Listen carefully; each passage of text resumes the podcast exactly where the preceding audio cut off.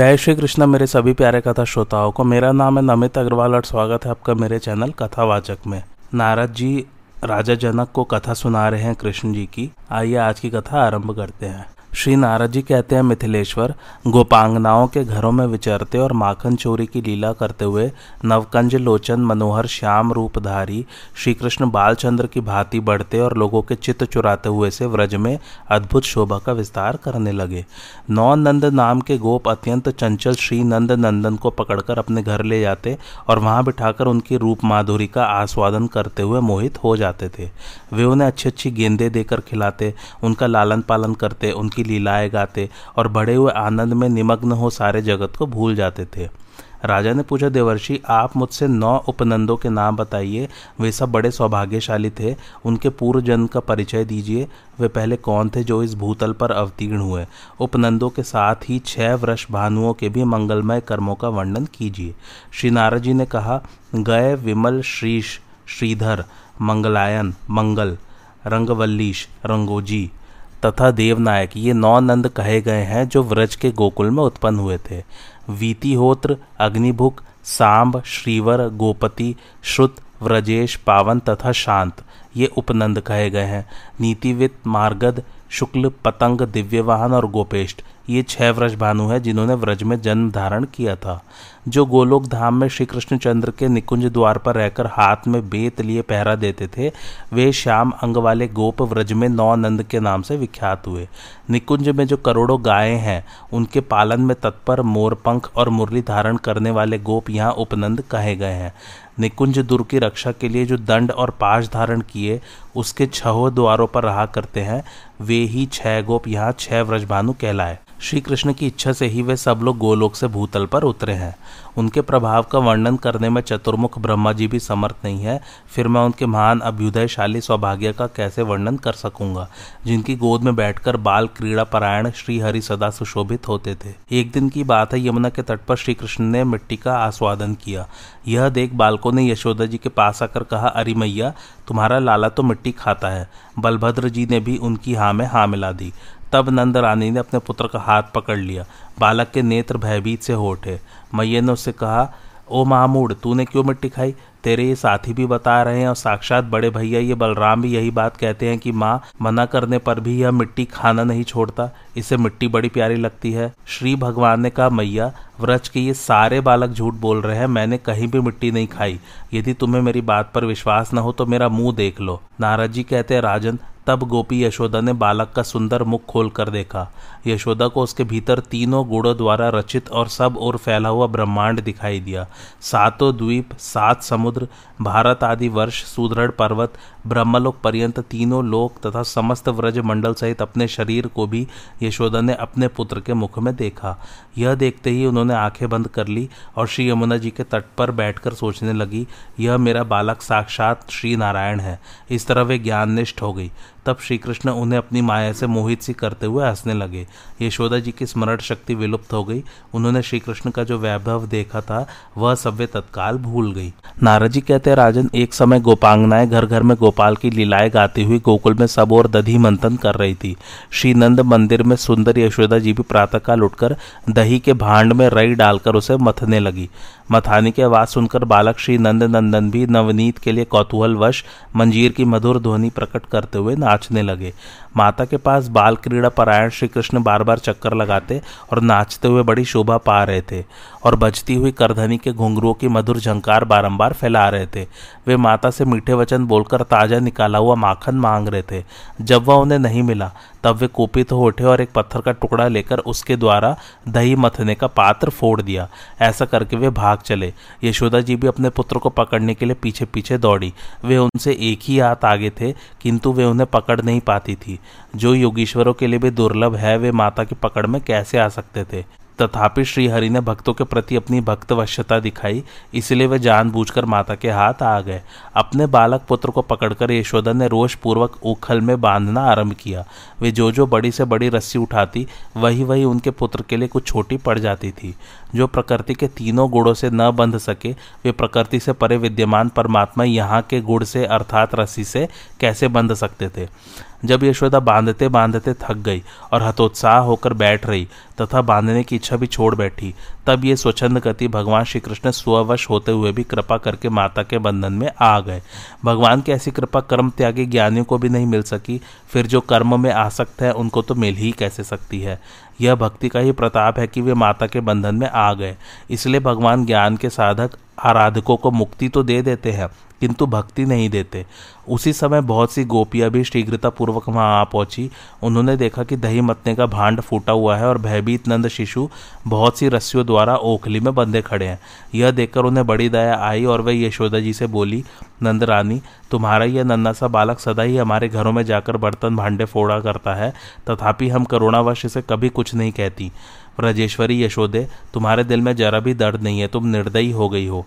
एक बर्तन के फूट जाने के कारण तुमने इस बच्चे को छड़ी से डराया, धमकाया है और बाँध भी दिया है। नाराज़ जी कहते हैं, नरेश्वर, उन गोपियों के यो कहने पर यशोदा जी कुछ नहीं बोली। वे घर के काम धंधों में लग गई। इसी बीच मौका पाकर श्री कृष्ण ग्वाल बालों के साथ वह ओखली खींचते हुए श्री यमुना जी के किनारे चले गए। यमुना जी के तट पर दो पुराने विशाल वृक्ष थे, जो एक दूसरे से जुड़े हुए खड़े थे। वे दोनों ही अर्जुन वृक्ष थे। दामोदर भगवान कृष्ण हँसते हँसते हुए उन दोनों वृक्षों के बीच में से निकल गए। ओखली वहाँ टेढ़ी हो गई थी, तथापि श्री कृष्ण ने सहसा उसे खींचा। खींचने से दबाव पाकर वे दोनों वृक्ष जड़ सहित उखड़कर पृथ्वी पर गिर पड़े। वृक्षों के गिरने से जो धमाके की आवाज़ हुई, वह वज्रपात के समान भयंकर थी। उन वृक्षों से दो देवता निकले। ठीक उसी तरह जैसे काष्ठ से अग्नि प्रकट हुई हो। उन दोनों देवताओं ने दामोदर की परिक्रमा करके अपने मुकुट से उनके पैर छुए और दोनों हाथ जोड़े। वे उन श्रीहरि के समक्ष नतमस्तक खड़े हुए इस प्रकार बोले, अच्युत, आपके दर्शन से हम दोनों को इसी क्षण ब्रह्मादंड से मुक्ति मिली है। हरे, अब हम दोनों से आपके निज भक्तों की अवहेलना न हो। आप करुणा की निधि है, जगत का मंगल करना आपका स्वभाव है। आप दामोदर, कृष्ण और गोविंद को हमारा बारंबार नमस्कार है। नारद जी कहते हैं, राजन, इस प्रकार श्रीहरि को नमस्कार करके वे दोनों देव कुमार उत्तर दिशा की ओर चल दिए। उसी समय भय से कातर हुए नंद आदि समस्त गोप वहाँ आ पहुँचे। वे पूछने लगे, व्रज बाल को बिना आंधी पानी के ये दोनों वृक्ष कैसे गिर पड़े? शीघ्र बताओ। तब उन समस्त व्रजवासी बालकों ने कहा, इस कन्हैया ने ही दोनों वृक्षों को गिराया है। उन वृक्षों से दो पुरुष निकलकर यहाँ खड़े थे, जो इसे नमस्कार करके अभी अभी उत्तर दिशा की ओर गए हैं।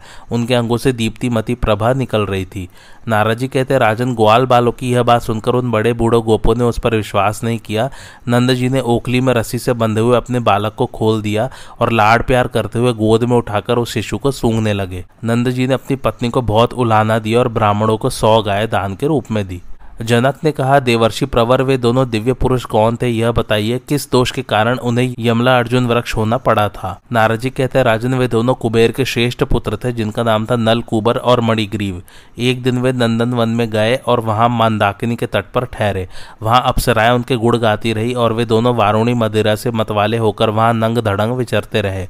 एक तो उनकी युवावस्था थी और दूसरे वे द्रव्य के दर्प और धन के मत से दर्पित अर्थात उन्मत्त थे।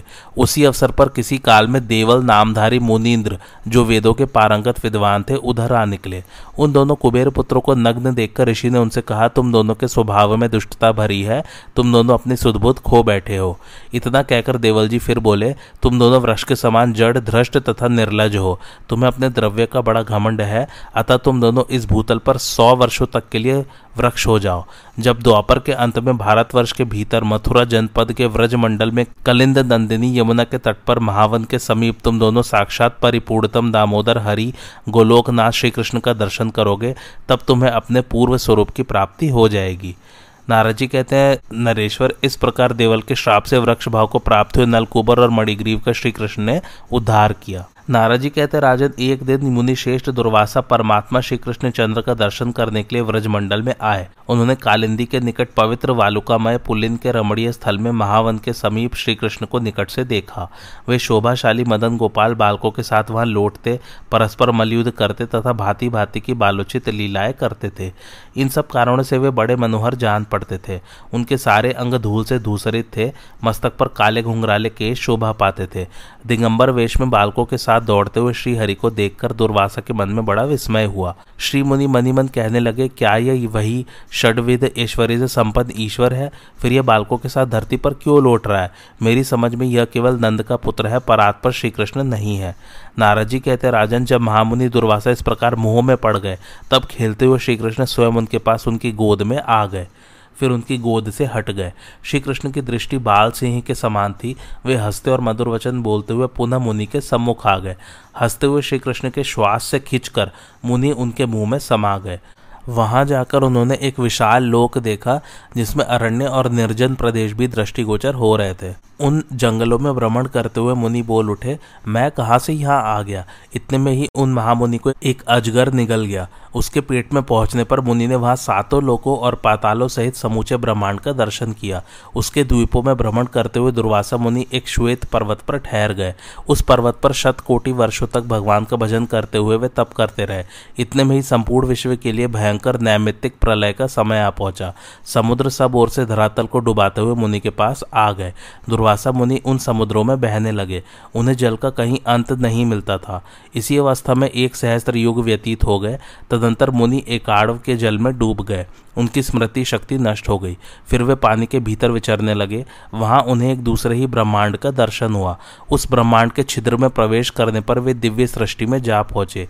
वहाँ से उस ब्रह्मांड के शिरोभाग में विद्यमान लोकों में ब्रह्मा की आयु पर्यंत विचरते रहे। इसी प्रकार वहाँ एक छिद्र देखकर श्रीहरि का स्मरण करते हुए वे उसके भीतर घुस गए। घुसते ही उस ब्रह्मांड के बाहर आ निकले। फिर तत्काल उन्हें महती जलराशि दिखाई दी। उस जलराशि में उन्हें कोटि कोटि ब्रह्मांडों की राशियाँ बहती दिखाई दी। तब मुनि ने जल को ध्यान से देखा तो उन्हें वहाँ विरजा नदी का दर्शन हुआ। उस नदी के पार पहुंचकर मुनि ने साक्षात गोलोक में प्रवेश किया। वहाँ उन्हें क्रमशः वृंदावन, गोवर्धन और सुंदर यमुना पुलिन का दर्शन करके बड़ी प्रसन्नता हुई। फिर वे मुनि जब निकुंज के भीतर घुसे तब उन्होंने अनंत कोटि मारतंडों के समान ज्योतिर्मंडल के अंदर दिव्य लक्षदल कमल पर विराजमान साक्षात परिपूर्णतम पुरुषोत्तम राधा वल्लभ भगवान श्री कृष्ण को देखा, जो असंख्य गोप गोपियों से घिरे तथा कोटि कोटि गायों से संपन्न थे। असंख्य ब्रह्मांडों के अधिपति उन भगवान श्रीहरि के साथ ही उनके गोलोक का भी मुनि को दर्शन हुआ। उन्हें देखकर भगवान श्री कृष्ण हंसने लगे। हँसते समय उनके श्वास से खींचकर दुर्वासा मुनि उनके मुँह के भीतर पहुँच गए। उस मुख से पुनः बाहर निकलने पर उन्होंने उन्हीं बाल रूपधारी श्री नंद नंदन को देखा, जो कालिंदी के निकटवर्ती पुण्य वालुकामय रमण स्थली में बालकों के साथ विचर रहे थे। महावन में श्री कृष्ण का उस रूप में दर्शन करके दुर्वासा मुनि यह समझ गए कि ये श्री कृष्ण साक्षात परात पर ब्रह्मा है। फिर तो उन्होंने श्री नंदन नंदन को बार बार नमस्कार करके हाथ जोड़कर उनकी स्तुति की। नारद जी कहते, इस प्रकार श्री कृष्ण को प्रणाम करके मुनि शिरोमणि दुर्वासा, उन्हीं का ध्यान और जप करते हुए उत्तर में बद्रिकाश्रम की ओर चले गए। जनक ने पूछा, प्रभु, परमानंद विग्रह साक्षात भगवान श्री कृष्ण ने इसके बाद और कौन कौन से विचित्र लीलाएँ की यह मुझे बताइए? पूर्व के अवतारों द्वारा भी मंगल में चरित्र संपादित हुए हैं। इस श्री कृष्ण अवतार के द्वारा इसके बाद और कौन कौन से पवित्र चरित्र किए गए, यह सब बताइए। नाराज़ जी ने कहा, राजन, तुम्हें अनेक साधुवाद है, क्योंकि तुमने श्रीहरि के मंगलमय चरित्र के विषय में प्रश्न किया है। वृंदावन में जो उनकी यशोवर्धक लीलाएँ हुई हैं, उनका मैं वर्णन करूँगा।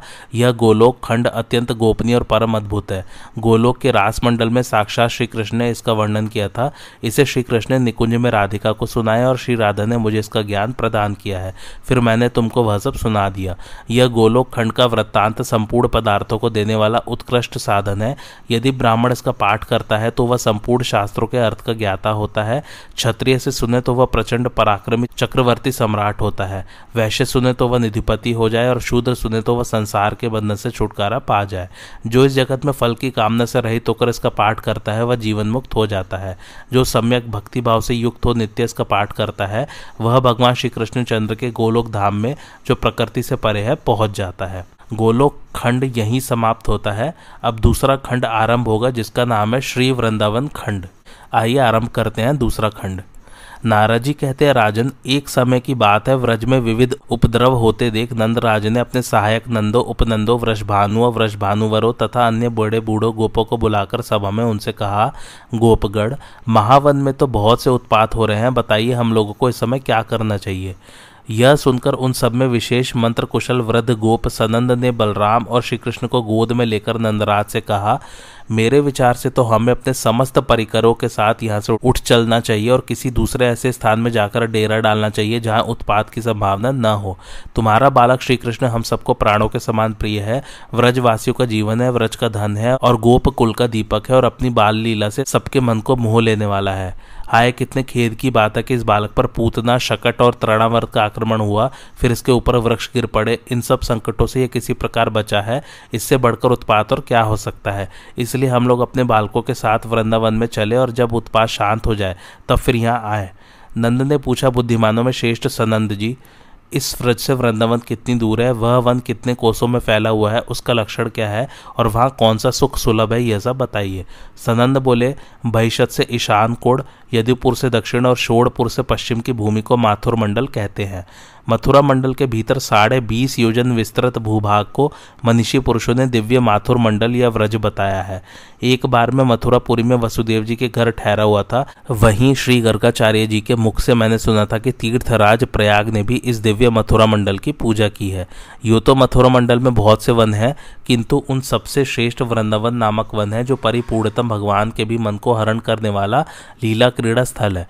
बैकुंठ से बढ़कर दूसरा कोई लोक न तो हुआ है और न आगे होगा।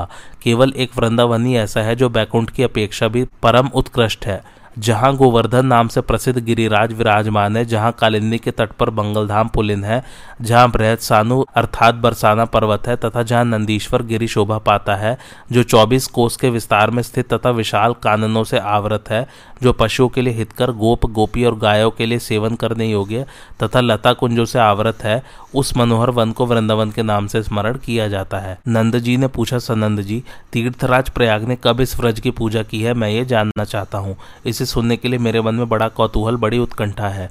सनंद बोले नंदराज पूर्व काल में नैमित्तिक प्रलय के अवसर पर एक महान दैत्य प्रकट हुआ, जो शंखासुर के नाम से प्रसिद्ध हुआ।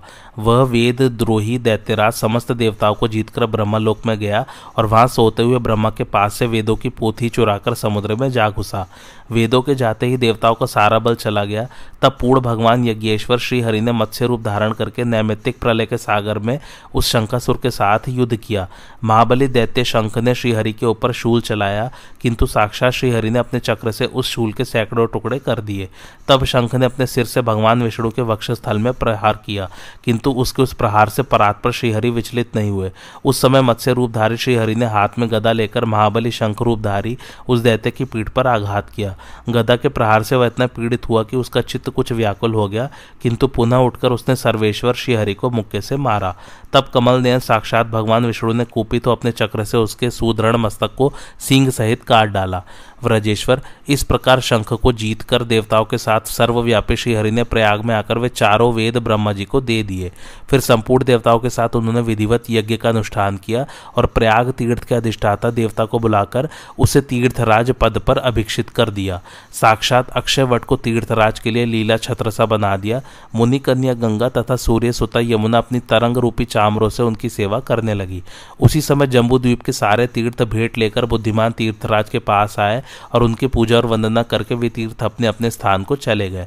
नंद जब देवताओं के साथ श्रीहरि भी चले गए, तब वहीं कलह प्रिय मुनीन्द्र नारद जी आ पहुँचे और सिंहासन पर दे दीप्यमान तीर्थराज से बोले महातपस्वी तीर्थराज, निश्चय ही तुम समस्त तीर्थों द्वारा विशेष रूप से पूजित हुए हो। तुम्हें सभी मुख्य मुख्य तीर्थों ने यहाँ आकर भेंट समर्पित की है, परंतु व्रज के वृंदावन आदि तीर्थ यहाँ तुम्हारे सामने नहीं आए। तुम तीर्थों के राजाधिराज हो, व्रज के प्रमादी तीर्थों ने यहाँ न आकर तुम्हारा तिरस्कार किया है। सनंद कहते हैं, यो कहकर साक्षात देवर्षि शिरोमणि नारद जी वहाँ से चले गए। तब तीर्थराज के मन में बड़ा क्रोध हुआ और वे उसी क्षण श्रीहरि के लोक में गए।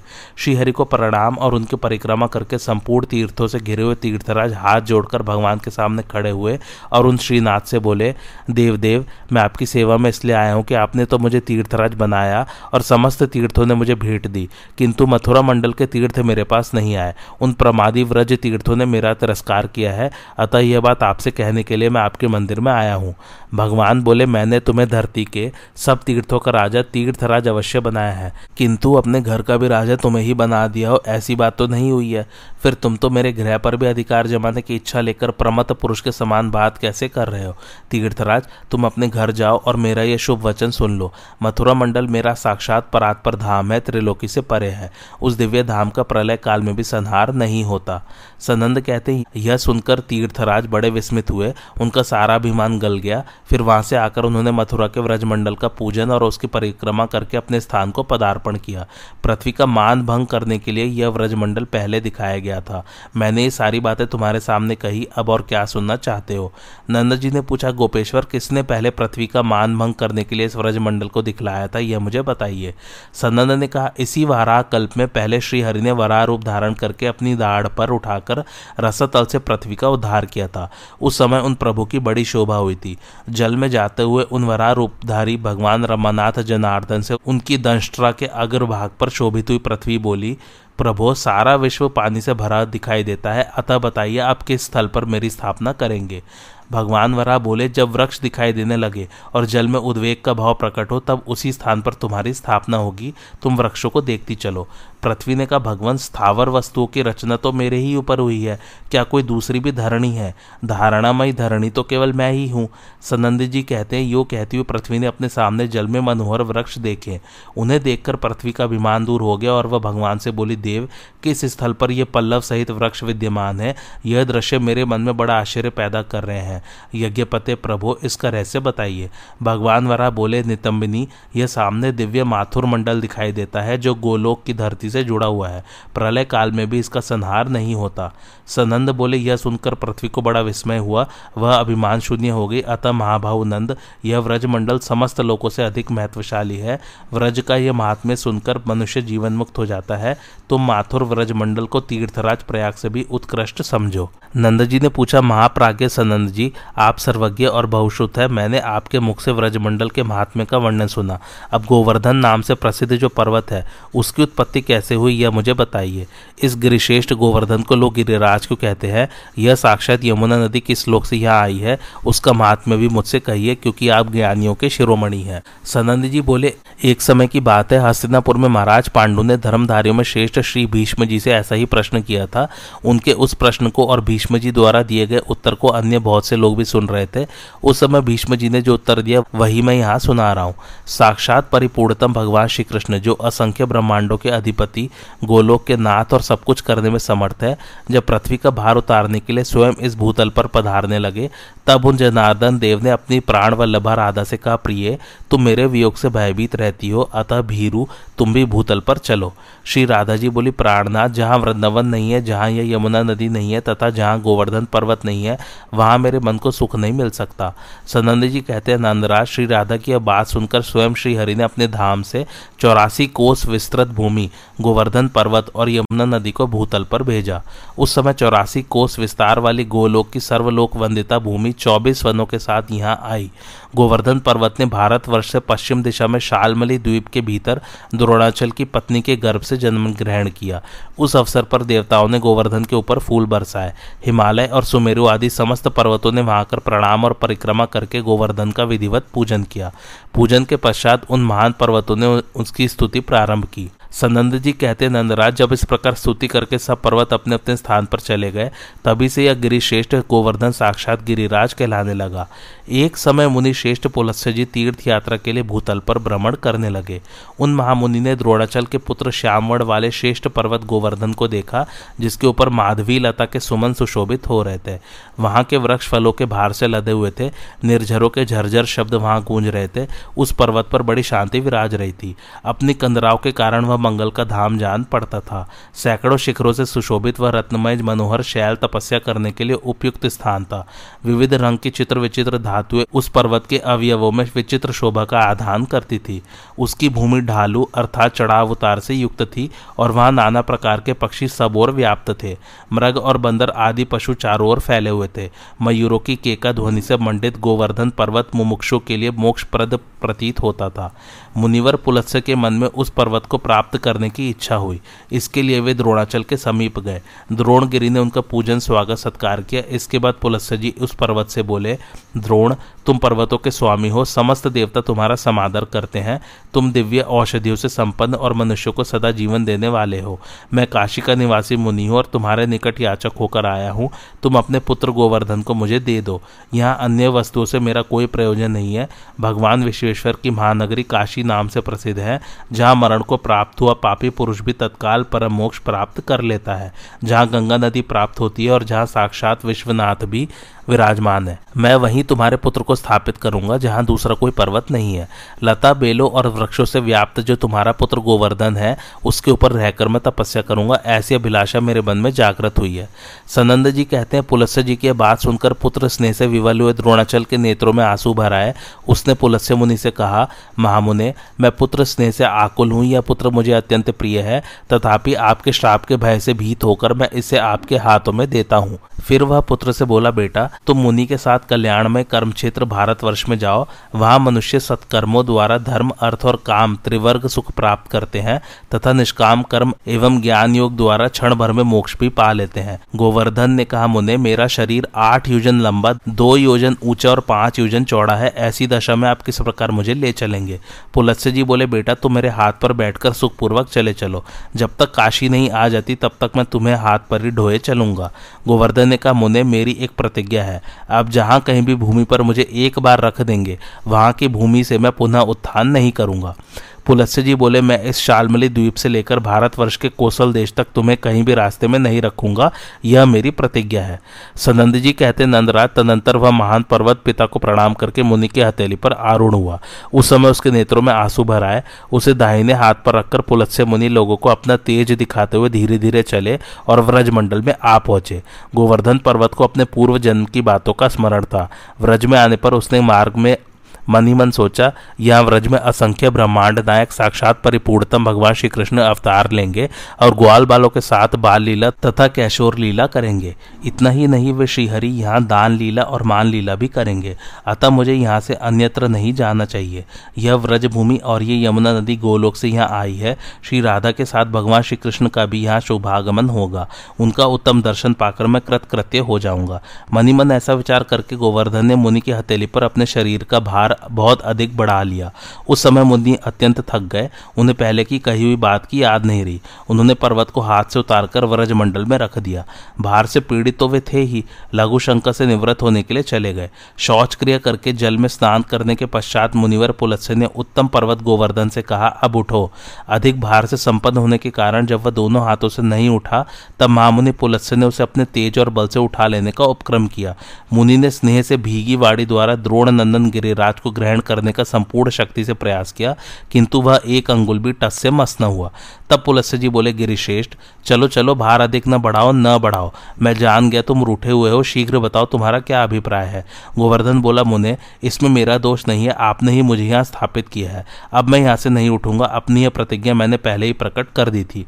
सनंद जी कहते हैं, यह उत्तर सुनकर मुनिश्रेष्ठ पुलस्य की सारी इंद्रिया क्रोध से चंचल उठी। उनके ओष्ठ फड़कने लगे। अपना सारा उद्यम व्यर्थ हो जाने के कारण उन्होंने द्रोड़ पुत्र को श्राप दे दिया।